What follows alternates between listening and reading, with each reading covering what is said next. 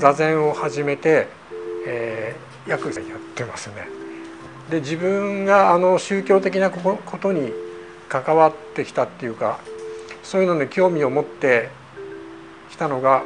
大体高校生ぐらいで今ちょうど年齢40じゃない64歳なんですけれどもあのずっと一貫してそこの道について、えー、まあ探求まではいかないんですけれども、道を歩いてきましたでこれからも死ぬまで多分この道を歩いていくんじゃないかと思っていますで今日は禅とは何かっていうあの大まかなところをまずお話ししたいと思います。えーと、この講座でですねまずその禅とは何かとかっていうことを、えー、頭に入れるのと同時に座禅は頭で分かるものではないのでまず座禅の仕方ということを後で私が簡単に言います。来週今紹介あの司会をした山下さんから詳しい説明があるんですが簡単に座禅をして、実際に座禅をしていますしていただきます。体験がないと全くこう意味がないということなんで4回の講座の中で座禅を体験していただきたいと思います。ただあの修行には問心修ということがありましてまず聞くそれから思うそれからそれを修行するっていうことがありますので一番最初に特に今の人たちは聞いてこれから何をやるのかということが分からなければ納得して始められないというまたあとこういうちょっと宗教的なことについてはあまああの昔のオウムの事件とかあるんで、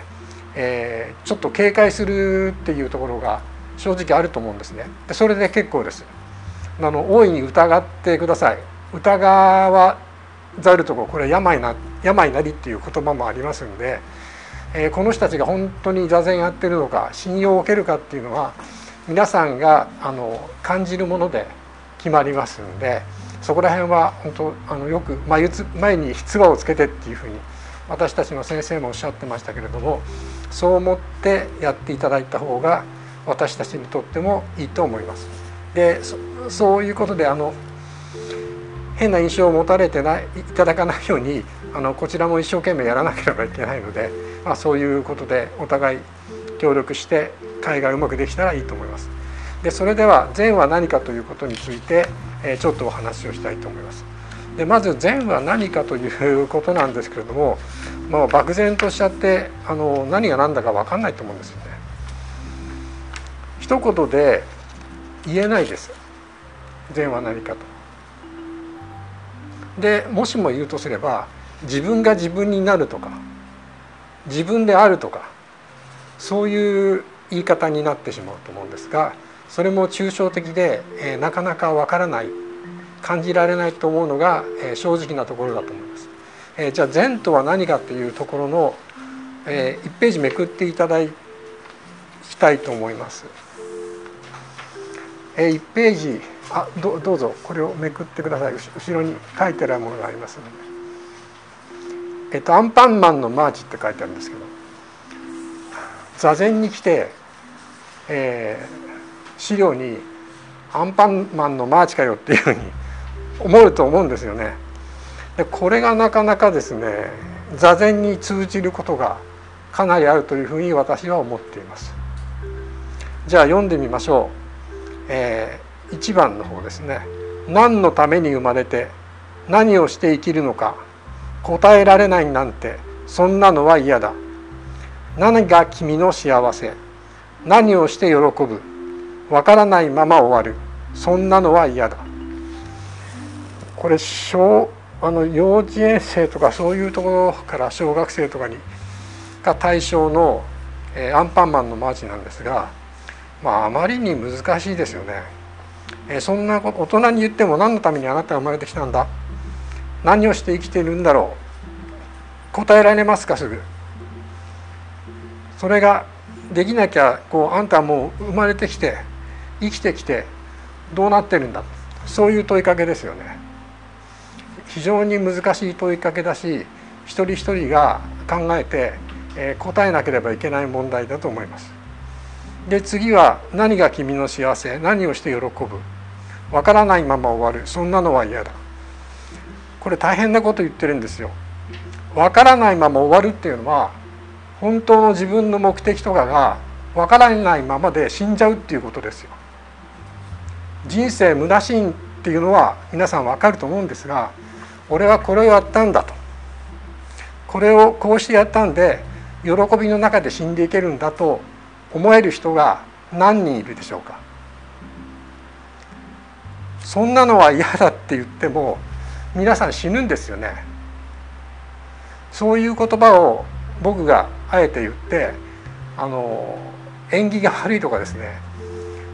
せっかく公演が面白そうだと思ってきたのにあんたは死ぬんだとかって、えー、言われてですね気分悪いかと思うんですけどもアンパンマンのマーチはまさにそれを問いかけてるわけです。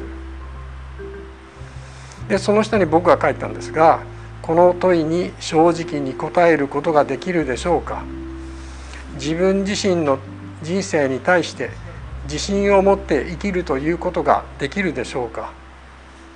それを自分自身というものをしっかりつかめない限りこの問いに答えることはできません。まあいろんな情報が流れていますんであんたはこうしなさいとかこっちの方がいいよと。お金持ちになった方がいいよ。学歴が高い方がいいよとか。そういうようなことが一般の中では成功者とかテレビとかでもてはやされて成功者というふうに言われてます。それはあの私は否定しません。本人がそれで納得して私はこれだけのことをやってこういうふうに来て今死んでいくんだと。笑って死んでいけるよ私私は自信を持ってって言われ言えれば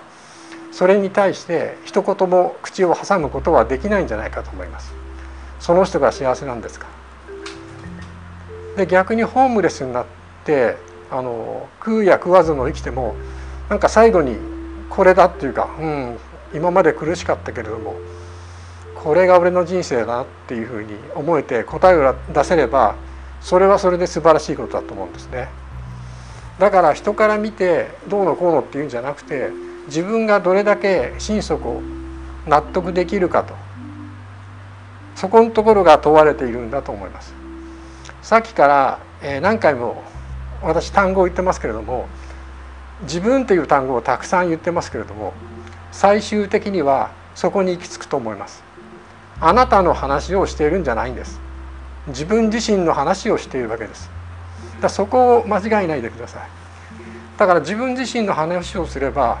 人と比べることないんですよ。あいつんちはいい家建てていい車買って金持ちそうだな。それは相手のことですよね。でそれを羨むっていう自分がいると。今度逆に、えー、惨めな人を見たらあああいつよりは俺の方がいいんだとこう優越感に浸ってそういうふうに思う自分がいる。だどっちが自分ですか？あなたの本本当の本物っていうのはどれですか？っていうことを問いかけます。善はとそういうそこを問いかけます。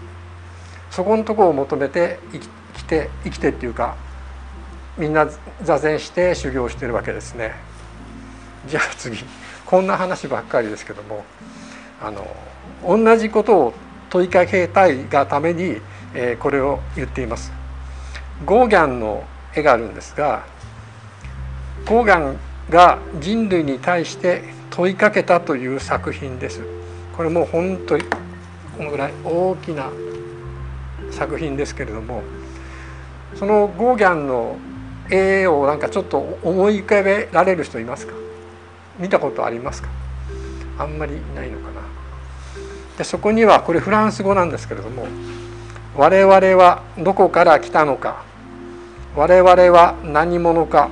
「我々はどこへ行くのか」っていうふうな、まあ、これ何て言うんですか。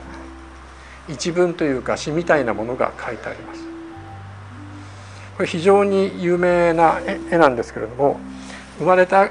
赤ちゃんからいろんな大人とか女性とか男性がいて最後の方は最後の方はっていうかなあの絵の中には死神もいるっていうそういう対策なんですけれどもゴーギャンが自分の人生の問いこれ最終晩最晩年に書いたんですけれども自分のことを振り返って「我々は」って言わなくてもいいですよね。自分はどこから来たんだろう。自分っていうのは何者なんだろう。そしてこれから自分っていうのはどこに行くのかと。そういうことを問いかけた絵なんですよ。まあ、もしもあの時間があればっていうかあのネットで今すぐ見られますからあのご覧になってみたらいいと思います。それからあの座禅の座禅の中でいろいろ神だ仏だっていう、まあ、宗教の中で、えー、言うんですけどもブッダについてこれフェイスブックに載ってて面白いなと思ってここに書いたんですけれどもブッダっていうのはまあお釈迦様なんですけれどもお釈迦様は実在の人物です。インドの紀元、えー、5世紀かな4何十年頃の方なんでそのお釈迦様のことを、えー、言った言葉なんですよね。逆に聞聞いてみようかな。竹村さんおお釈迦様って知ってますよね？はい、どんなイメージを印象を持ってらっしゃるでしょうか？そうですね。まああの仏教の開祖でインドを生まれて、いろんなあの人々の苦悩死とかそういうものを見ながらなぜそういう苦悩があるのかを探求しながらですねで最終的にはあの悟りを通してあの何ですかねまあ何ですか煩悩というかその苦しみからの自らを解き放してそしてあの涅槃というかその至ったっていうそういう 非常に優れた人という理解ですけど。私が言いたいこと全部言っていただきます ありがとうございます。ブッダそういう人なんですね実在の人で。でここに書いてあるんです。まあ印象っていうとお釈迦様っていうと、まあ、悟りを開いた人っていうんですけどもイメージとしてすぐ仏像のイメージとかを思っちゃう人も多いと思うんですよね。仏像になっていますけれども。お釈迦様は仏像じゃなくてお釈迦様が仏像になったのは後世になってその遺徳って言いますかお釈迦様のことを慕った人たちが仏像にしたわけでまあお釈迦様はあのずっとそこで鎮座するとかそういう人ではなかったわけですよね。ちょっと読んでみましょう。ブッダは神ではなかった。世界を創造した神とかっていうの印象あると思いますけどもブッダは神様じゃなかったんですねそれから自分は神であるというふうに主張したわけではない、えっと、新興宗教の教祖さんとかあのまあキリスト系教系とかそういう人たちもいるんですけれども神であると主張している人は、